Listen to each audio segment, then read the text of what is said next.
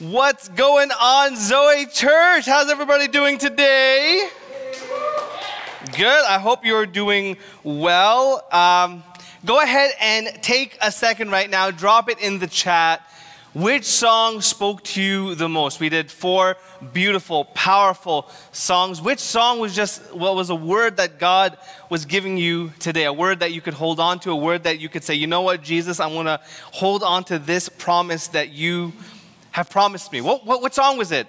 Go ahead, put it in the chat right now. Was it Build My Life? Was it Authority? Was it Still? Was it Fix Our Eyes? Um, uh, an, a Zoe original song? Wh- which song was it that spoke to you powerfully? It was, for me today, it was Still, man. Like, that was a powerful song. That was a song that uh, uh, in the Zoe worship group chat that we had, somebody dropped the video of uh, still being done in this new way, this really cool new lead but just the power of the words and just being able to be in the presence of God with that song, uh, uh, going along with the series that we have uh, today and that we've been in is just a powerful, powerful uh, song. So that's, that was mine, and I hope you were able to share yours in the chat as well. My name is Ruben. I'm the pastor here at Zoe Church, and if you happen to just be joining us from wherever you happen to be, whatever you're doing right now, so glad that you are here today. I pray that today's message, that today's word, that song, prayer, uh, word, that, that it would all just be a blessing to you, that you'd be encouraged. Um, and that if you're kind of in this place, kind of like in this lull zone where you're like, I don't really know what I'm doing, where I'm going, I pray that you would find uh, not only a true and, and, a genuine community here at Zoe, but that you would find purpose, that you would find vision, that you would, in fact, find life in Jesus Christ. In fact, that is the reason why our name is Zoe. You ever wondered what kind of name is Zoe? It's like, what does that mean? Well, it actually is a Greek word that we just took from a, uh, a verse that Jesus had spoken, where he says, Listen, I have come to give you abundant Zoe, abundant life. That's what that word means. And that's what we believe here at Zoe. That true life is found in Jesus Christ, in his words, in his, and in who he is, in his presence. And so, Join me as I pray and we jump into today's word. Father God, thank you so much for the blessing to be able to worship you, to be able to uh, just sing those words of affirmation that we want to build our lives on you, that you are the cornerstone, the firm foundation, the solid rock of life. That without you, all things will fail and fall, but with you, that is where true life is found. And so, Jesus, I pray even today as we jump into your word, as we talk about, you know, these topics and these ideas uh, that, that we struggle with every single day, help us to build our lives on you. Help us to fix our eyes on you. Help us to be still in your presence and to know, Lord Jesus, that by your authority all things will happen and that we can submit to that. In your holy and precious name we pray. Amen. Today, we are continuing our series called Tranquility of the Soul, Part 4, and today we are going to be talking about unforgiveness. I don't know how that word actually makes you feel. I, I don't. Because there are many different camps when it comes to this topic. Some people that kind of recognize, man, I don't really want to have forgiveness in my heart, and they're open to that conversation, you know. Some people who are like, don't touch that, that's my no no square. Don't talk about bitterness, don't talk about unforgiveness. I'm angry, I'm justified, I got a reason for it. Or if you're kind of like, unforgiveness, say what? Like you don't even know. Like, what are you talking about, unforgiveness? I just forget. Isn't that really what forgiveness is all about? No, that's not what it's about. But I'm glad that you're here so that we can talk about it and figure out what it is because the series is tranquility of the soul. And really, what that means is we went to this proverb in scripture, and this proverb talked about how true tranquility uh, comes from the heart, comes from the soul. And, and true life is found from a tranquil soul. But where disorder and dismay is found is when, from the, in, from the inward part of our being, we're just not at peace. And then we find that we're reactionary. We're quick to get angry, quick to hate people, quick to get jealous, you know, controlled by shame and controlled by fear. But really, all the roots of that come from what's going on within. And so we've been focusing on man, how do we get to the place of finding uh, uh, Jesus and finding peace and being able to become tranquil on the inside so that we can find true life in Jesus? And so, as we're in that, unforgiveness is actually one of the biggest hurdles we face to finding peace within our hearts. Unforgiveness, I want to make a big statement here. Unforgiveness is like the poison we drink, hoping that it would hurt someone else. And especially with non confrontational people, this becomes even worse. Because with people who are naturally, you know, uh, prone to non-confrontation, the con- confrontation, they don't like, you know, being in those uneasy conversations. They don't like talking about their problems. They're like, just throw it under the rug. I don't really want to talk about my issues. They passionately avoid exactly what they need to be doing, which is better communication. And so what happens? I know every single one of you out there have faces at some point in your life where you've been in a situation exactly like this. Somebody hurt you with their words, with their actions, with something. Somebody hurt you. You didn't say anything in the moment because maybe it wasn't the right time to say it, and so you know what? You didn't say anything in the moment. Or it was the right time to say it. It was just you and them. You were like, I totally can tell them, hey, listen, that was not necessarily the nicest thing to say. But you didn't say that. Instead, you chickened out. You got scared. You didn't like the confrontation. You didn't want to deal with it. You didn't even want to talk about it. You didn't even just want to like have a healthy conversation about it. And so you avoided the whole topic. Because you're like, I don't need another person to hate me. I don't need another fight. I just, I don't want to deal with that. And so you kind of just left it. But what they said or what they did, it did hurt you. It was like a blow to the gut.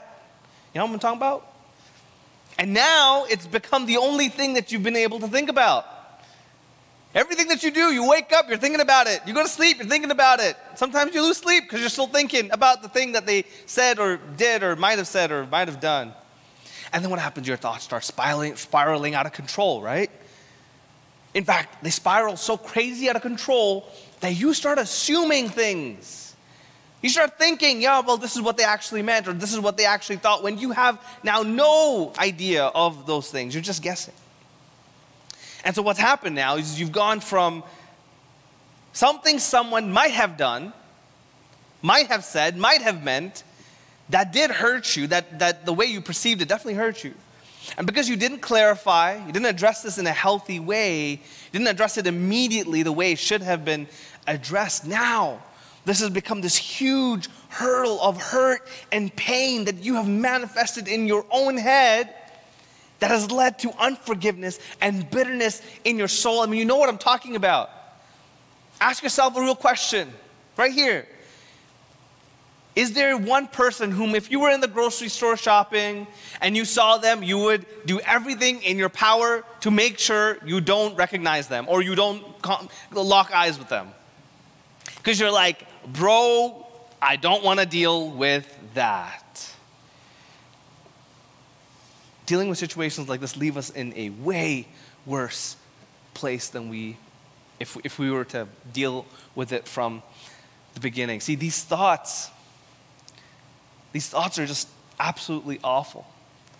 And they don't allow us to live with a clear conscience. They, in fact, hinder our relationship with Jesus. Because inwardly, we know that we have a responsibility as followers of Jesus that we should have spoken out immediately. We should have cleared the air. We should not be holding on to bitterness and unforgiveness. But instead, we ran away from that conversation. And now we're left all by ourselves, sulking, self pity, maybe like just kind of building the whole like the world is against me idea. Or even worse, you've gone to a few of your friends and you start to tell them about what happened when really it's based on a whole bunch of lies and assumptions and thoughts. And now you've gotten a whole group of people who are hating this one person when it's like it was so misunderstood. And so rather than doing the healthy thing, now there are a whole bunch of people who are riled up with you, filled with anger and hate and unforgiveness and bitterness, and they don't even really know why. Ever happened to you before? Harboring bitterness is so hurtful on the inside. In fact, they've done studies about how these mental states will affect our physical like our physical being. Like some of you are a little bit more aware than others of how these things kind of trigger you, but for some people, appetite's lost. For some people, you know, it's, it's the capacity to, to comprehend things. You know, there, there are physical things that actually, like, like, like the stress level rises. And we start to feel a lot more anxious about so many things in our life when we have these kinds of areas in our life where we're like, oh, I've not forgiven this person about the situation, or I'm bitter. And all of that started with, well, he didn't really approach the issue the right way. If I were to give you a few words for how I would identify this, it's a huge emotional mess. Would you say so? A huge emotional mess, all because of somebody's approach, unhealthy handling of a situation. Now, for others, unforgiveness and bitterness is not necessarily stemmed from this kind of like place. For others, eh, you actually might have approached the entire situation in a healthy way. Maybe it was your upbringing and maybe it was like whatever, but maybe you approached it the right way. Like you've talked about it, somebody said something to you, you cleared the air, you cleared the misunderstandings, apologies were ex- uh, exchanged. And yet, once you leave, you know within there's still some unforgiveness you know within that you're still harboring some bitterness and some anger towards that person. That what they did to you was so deeply hurtful, you tell yourself, that you just can't let go. You, can't, you just can't let go. And so you rage on in anger inwardly while externally you put on a face just to keep everything at bay. And what we've been learning in this series, Tranquility of the Soul, is that t- true tranquility comes from within. It starts from the heart. And emotionally healthy people, which is, by the way, a huge responsibility for us as disciples of Jesus. Because we're not just spiritual disciples of Jesus, we're physical disciples, emotional disciples, we are disciples as a whole. And so we have to have a handle even on our emotions. We can't just say whatever. It doesn't work like that. And so, emotionally healthy people, which is what our goal should be, they learn how to manage what's going on, the inside while being authentic and respectful on the outside as well. It's a crucial lesson to learn how to be true to your feelings, not lying to yourself, being respectful to all people, because nevertheless, you should still respect all people, and yet not letting your feelings dictate or control or take charge of your life. Learn to be true to your feelings, understand them, recognize them, but learn to also show everybody the respect that they're due and not letting those feelings take charge and dictate where you're going to go and how you're going to respond. It's a crucial lesson that we have to learn. And so the question then for us today is this what do we do? What do we do when we get to those places? Because we've all been to those places. What do we do when we get to those places where I'm like, ah, I know I have not forgiven that person. I know that I'm holding on to this. I know that I am growing bitter on the inside. What do we do? Well, the best person to go to is Jesus. God in the flesh dealt with all sorts of emotions, never sinned, and led his life sinlessly, perfectly. He, in fact, talks about this. And so that's where I want you to turn today. And that's, in fact, where we're going to be over the next two weeks, today and next week, because yes, it's going to be a two parter for this conversation. It's just that important. If you have your Bibles, turn to Matthew chapter 18, uh, verse 15. We're going to start there. And. Um, I'm going to give you a little bit of a setting before we kind of jump in. Jesus was teaching to a large uh, crowd, and he spoke about many themes while he was here. One of the themes being dealing with conflict. Dealing with conflict and unforgiveness. Now, my first point before I even jump to the passage, as I was doing study about unforgiveness, the way Jesus phrases this and the way Jesus sets this up is that he first shares the importance of learning to deal with conflict before he even jumps to the importance of learning to forgive and not let unforgiveness and bitterness grow and, and just kind of like be unhealthy on the inside. And so that's what we're going to do. We're going to focus this week on learning to manage uh, uh, a conflict, learning how to deal with conflict in a healthy way when we're, we're, when we're in those situations that usually catch us off guard. When somebody has said something to hurt us, when somebody's done something that's hurt us, how do we approach it in a manner that honors Jesus? How do we do that in a manner that will lead us to success at the end? Because so often it just either uh, uh, uh, it's, it's either one of two things either flight or flight right? It's either fight yeah you just you keep yelling at each other and you get nowhere or you flee you run away you take flight. It's like i just i'm to avoid that person i'm to talk to that person.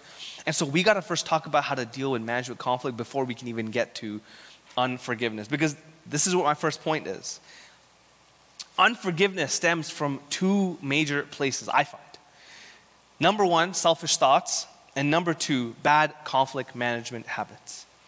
Number one, selfish thoughts. We took a look at last uh, uh, look at it last week how the heart is the central issue. That our heart's natural tendency is sinful and selfish, to consider me first and to not consider others significant more than ourselves. And we looked at what God's words to that is last week how he encourages us to consider others more significant than ourselves. But when we do this, our mindsets become self absorbed, all about our pride and ego. Nobody can ever say anything wrong about us or disagree with us. And that is not the thinking of Jesus. And so, selfish thoughts lead us to holding on to unforgiveness and bitterness, and I have my right, and I demand my apologies, and this is what people need to give me. And then, second, is bad uh, conflict management habits. Sometimes it's our inability to deal with conflict in a healthy way that leads us to these fights and lead, leads us to unforgiveness on the inside. As a society today, we have bad uh, conflict management habits. It's, it's just straight up, we, we do. Some obviously are better than others. Some people are a lot better at learning how to communicate and have better conversations and clearly articulate the, the, the conversation to help uh, manage conflict. But for the most part, we are really bad at it. I used to be extremely bad at managing conflict. Because our tendency is typically fight or flight. And our culture and our family and the way of life enforces this as we observe them that either we argue at the store with the cashier or, you know, flip the bird as we're driving to the guy beside us, right? Or we just flee. We just run away because we're scared of what's going to happen if we try to address the conflict. And so, all of this I say to get to this one point that Jesus preambles unforgiveness with learning to deal with conflict in a healthy way. And that's the same thing what I want to do as well. Because if we learn how to deal with conflict in a healthy way as a church, it will set us on a strong foundation. It will help us to learn how to love our neighbors and love our church in this deeper way that is God honoring. Because forgiveness and dealing with conflict are directly related. And that if we're able to deal with them, it might be a little bit dis- uh, discomfort to start with. It's not going to be the most comfortable thing to go and try and address someone who actually has, you know, hurt you on the inside, or at least you've perceived hurt. But sometimes love is uncomfortable.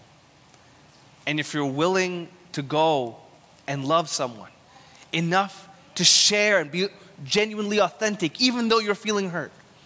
That's what unconditional love looks like, fam. love isn't just about being nice, sometimes it's about being honest.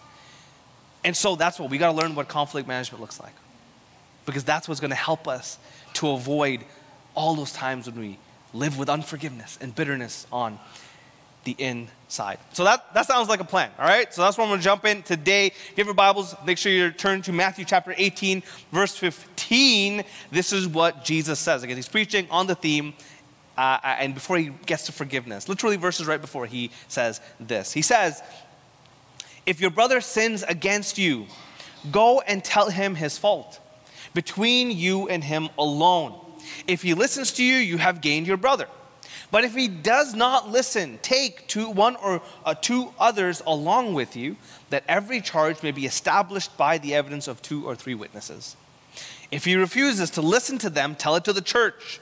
And if he refuses to listen even to the church, let him be to you as a Gentile and a tax collector.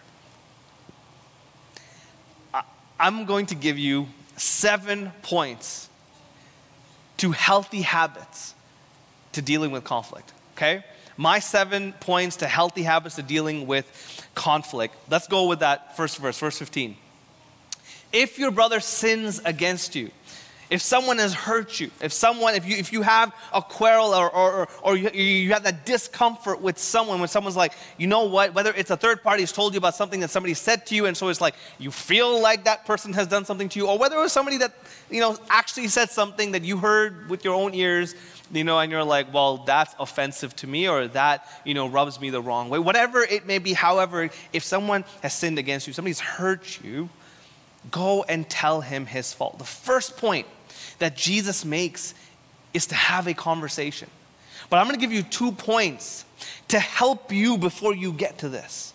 Point number one to having healthy habits, to dealing with conflict, ask yourself a clarifying question.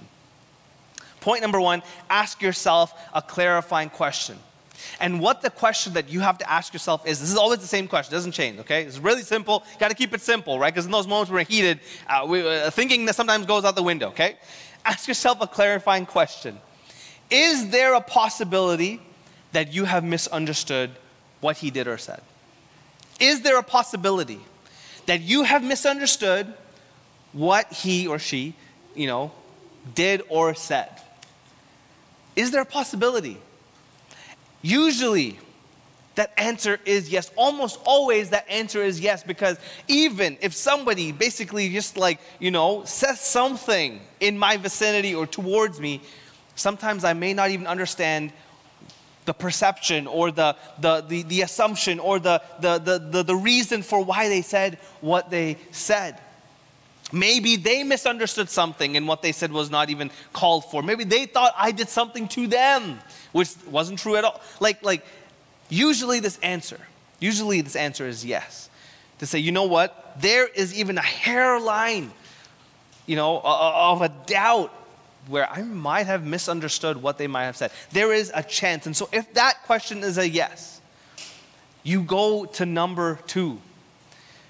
Point number two clarify your intentions. Number one, ask yourself a clarifying question. Number two, clarify your intentions. And what you got to do is you got to answer another question, which is do you desire to make things right if that's possible? Do you desire to make things right if that's possible? Now, those of you who are listening who are not followers of Jesus, I can't really force you or implore you to, to consider that question. In the end, you get to decide what you want to do. But as Christians, as Jesus followers, let me just tell you this is a mandate by Jesus. When he calls us to live peaceably with everyone, if there is even a slight possibility to fix things or to make things right, that we've misunderstood something, it's our responsibility to, to, to, to make the initiative. It's our responsibility. If, if there's a chance that we can make things right, we have to take that chance. It might be uncomfortable. But like I said, we're called to love, fam. And if we are called to love one another, that might be a little uncomfortable, but the most loving thing may be just to be honest and real. Whether you're right or whether you're wrong, drop the pride because relationship is way more important than that. So, number two, you ask yourself a clar- sorry, you clarify your intentions by, by answering the question Do you want to make things right if that's possible? And as followers of Jesus, I believe our answer should always be yes. That if there's a possibility, let's take it. That's when we jump to what Jesus is saying. And really, what these two questions do is it brings you to a, a, a, a frame of mind where you're able to understand that you know what? It, it's, it's a selfless frame of mind, really. It's, I'm not going to just focus everything on what I've thought or what I've deemed right. I'm going to give myself a different perspective. And sometimes all we need is just a little bit of a different perspective to be able to say, you know what? I'm willing to have a conversation. I'm willing to have a conversation. So that's where we go. Point number three is exactly what Jesus is saying. Have a conversation. When he says, go and tell him his fault, go and have a conversation with that person. I know some of you are like, I don't like to, I don't know how to have conversations, etc., etc., etc. Let me tell you three things that you have to do. Okay, however you word this, these are three steps that you have to do in having a conversation. One, explain what you understand. Explain what you understand. Be like, listen, this is what I understand. That way it's not, this is what you did. Never go in accusing someone. Nobody ever likes that, and they don't actually, you know, they kind of like, they get defensive, and that's not the best way to deal with conflict. You're not going to get to that successful, uh, uh, uh, peaceful end. Go in just explaining what you understand or what you've been told. Two, express how you feel, not how they made you feel. Because I know it's easy, and I do this as well, and I'm still working on this on my own personal life with my wife, and she'll tell you, right? Don't go in saying, You did this to me, bro. Like, you know, mm, it's not gonna work like that. You go in and saying, Hey, listen, when I was told this, or when I thought this is what you did, when I thought this is what you did, you actually give them the benefit of the doubt. Then you say, This is how it made me feel. You expressed how you felt, but you didn't jump with the assumption that well, you did it, and this is how I felt about it. It's, listen, this is what may have happened. I don't know. I'm not going to jump to that yet, but this is how it made me feel. And then, number three, you ask another important question. You say, Could you please help me understand? Leave it at that. You don't need to ask anymore. Could you please help me understand? And let them share. Whether it's, maybe, maybe there was a misunderstanding. Most of the time, by the way, there was a misunderstanding. Most of the time. I've been a pastor for a few years now. Most of the time, it's misunderstanding. Sometimes it's, I hate you, uh, it's intentional. In that case, you can't really do much. You can say, listen, I'm sorry that you feel that way, right? And you can say, well, if that's what you mean, then you know you got to isolate yourself from people that are like, I'm just going to throw hate on you intentionally. But most of the case, it's almost never like that. It's usually there was misunderstanding, there was miscommunication, and somebody got hurt because of all of this. And what this process is supposed to help you do is help you get to the root of the issues. Because so often there's an issue that you have with someone, but you make the person the issue. You don't deal with the issue, you deal with the person as if they are the issue. And that's when we struggle. This goal is to not make the person the issue, it's to actually address the real issue so you can continue a healthy relationship with that person. So, point number three is have a conversation with those three crucial questions. Point number four is what Jesus says next. After he says, Go tell him his fault, what does he say? Between you and him alone. Church, is so important. Please, let's put this into practice. Keep it between the two of you if possible. If you have an issue with someone, if someone has said something and that or did, did something, or you were told of something, don't even gossip uh, to that back to that person. Go straight to that person and follow the steps that I said. Have a conversation.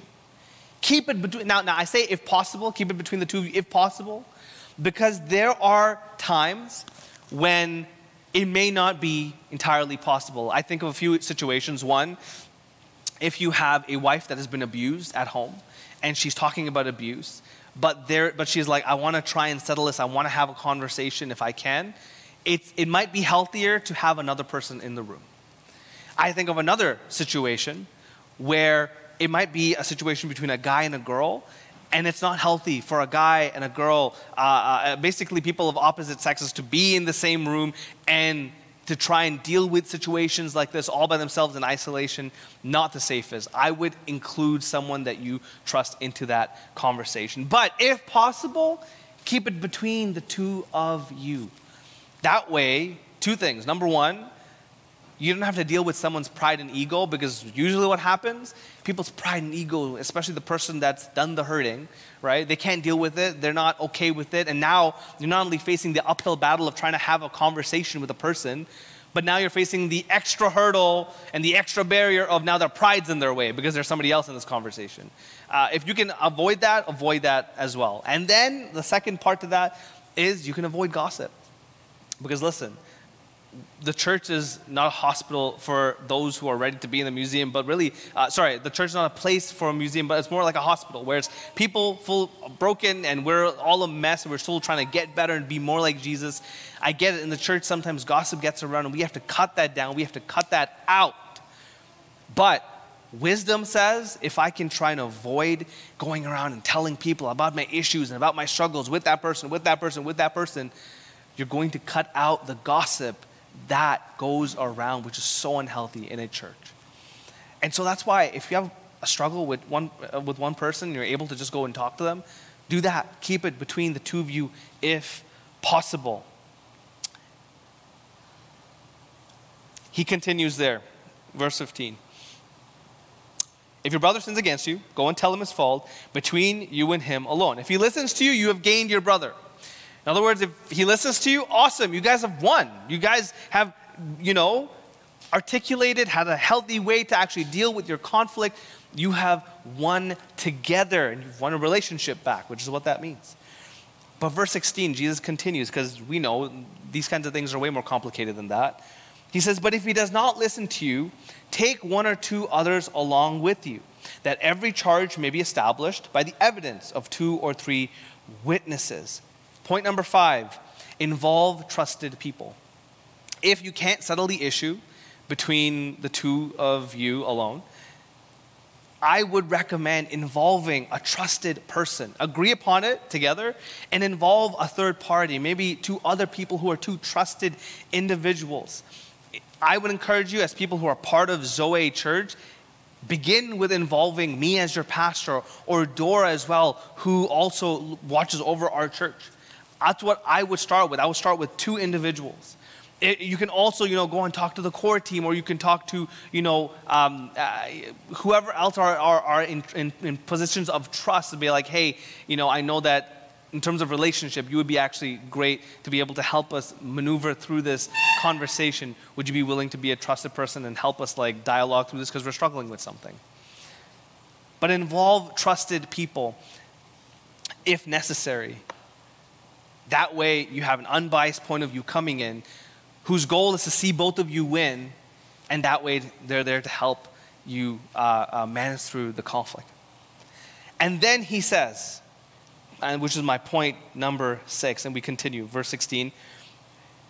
Um, that every charge may be established by the evidence of two or three witnesses. But verse 17, if he refuses to listen to them, tell it to the church.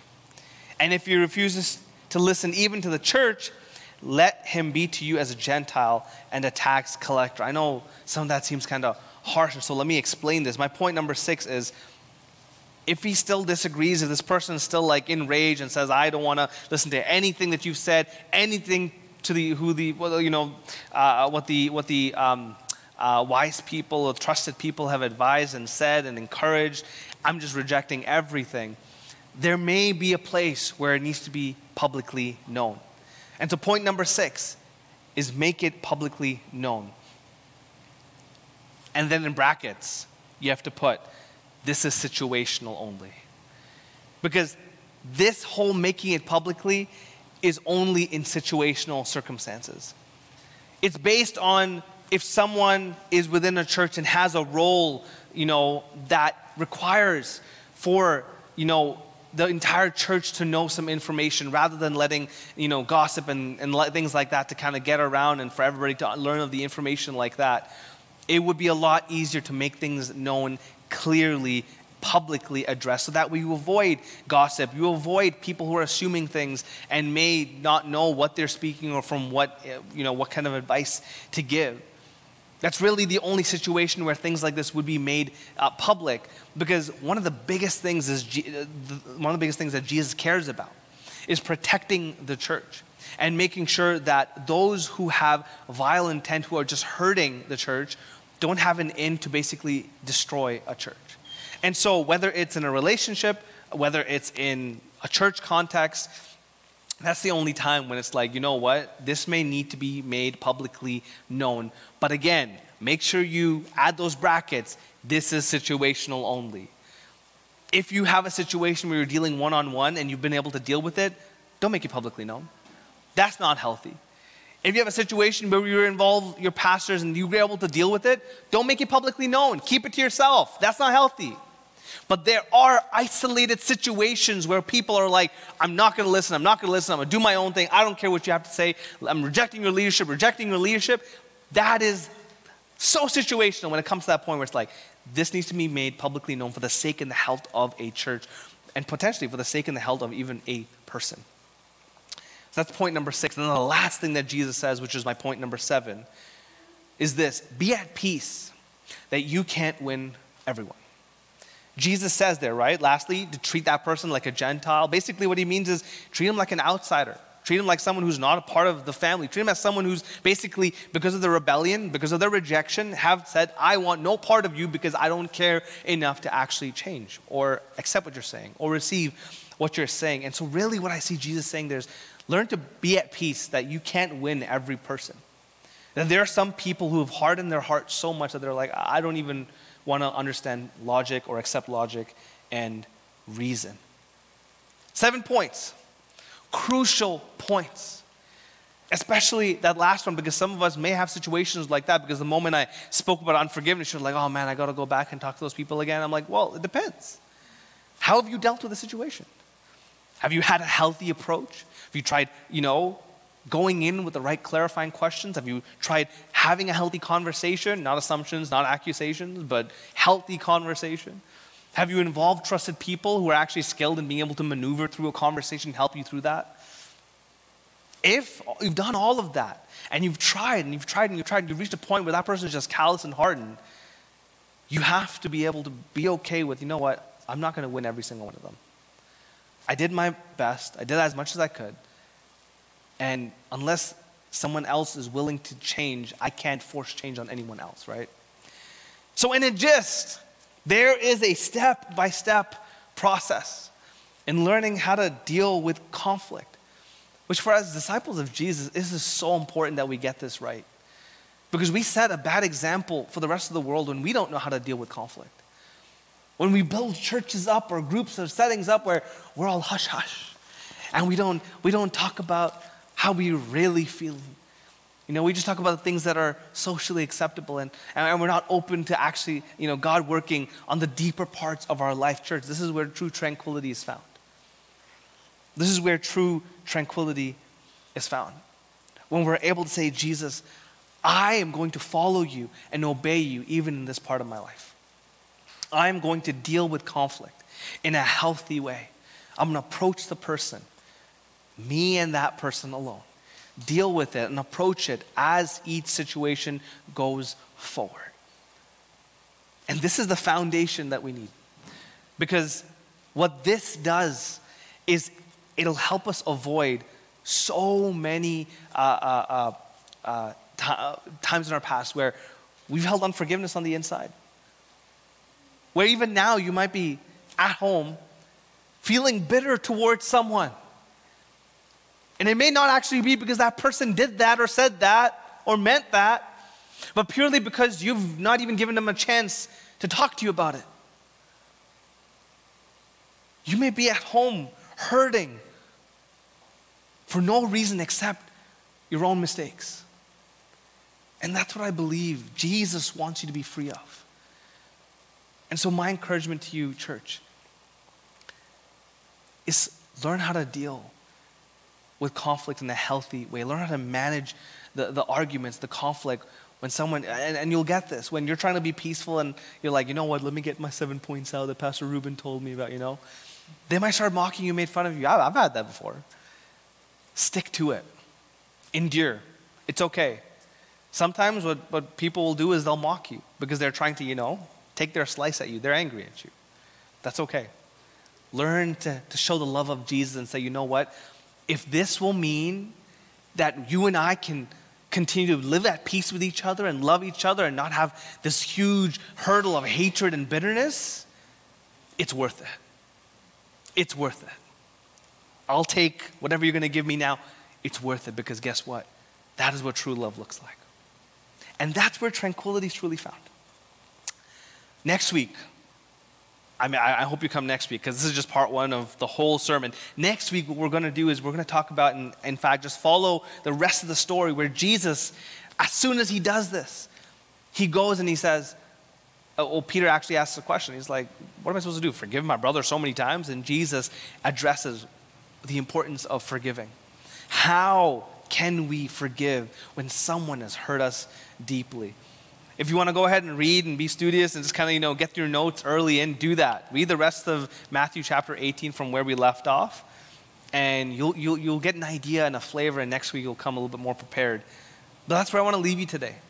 I want to encourage you to start applying these seven healthy habits to dealing with conflict in your life today. Learn to have those healthy conversations. It's going to feel weird to begin with. Let me tell you, the first time I started doing it, I'm like, this feels robotic. I don't like it. But I've realized the more I practice them, the more I'm actually a lot more comfortable. The more I start to actually naturally think in this way, where I ask myself a clarifying question to begin with, where I clarify my intentions from the get go. That Where I ask, uh, you know, where, where, I, where I enter a, a fight where, with, with, a, with a conversation, not a, you know, fists up, ready to go, and then move forward from there. Let me pray. Jesus, you know, even as we um, are at home and might be feeling good, Lord God, you know how often we get in those places where somebody hurts us and we feel tension, we feel the stress of that, the worry, the anger. Lord Jesus, I pray that you would give us the courage and the boldness to deal with conflict in a healthy way. The way you've taught us to, Jesus. Approaching the person, being clear, not willing to just settle for, for nothing, but, but holding on to the promise that if we approach things the right way, if we honor you in all the things that we do, Lord Jesus, we will win in the end. And that's not me or us against somebody else, but it's to win together as the church. It's to win as a community. Lord God, this is a huge part of our witness as, uh, for the gospel as well. When our community is able to see us having healthy relationships with each other, we don't have to be hurting on the inside. We don't have to share, you know, subliminal messaging. We don't have to. Um, undercut people with our words. We don't have to use sarcasm as a, as a mask. But Lord Jesus, we can embrace what it means to just be honest and truthful and loving. Learning to deal with these things from the get go in a healthy way to avoid what happens later, which leads us to unforgiveness. So, Jesus, help us. Help us to deal with these in the right way from the beginning not only with our relationships at Zoe, Father, but with every relationship at home, at work, at school.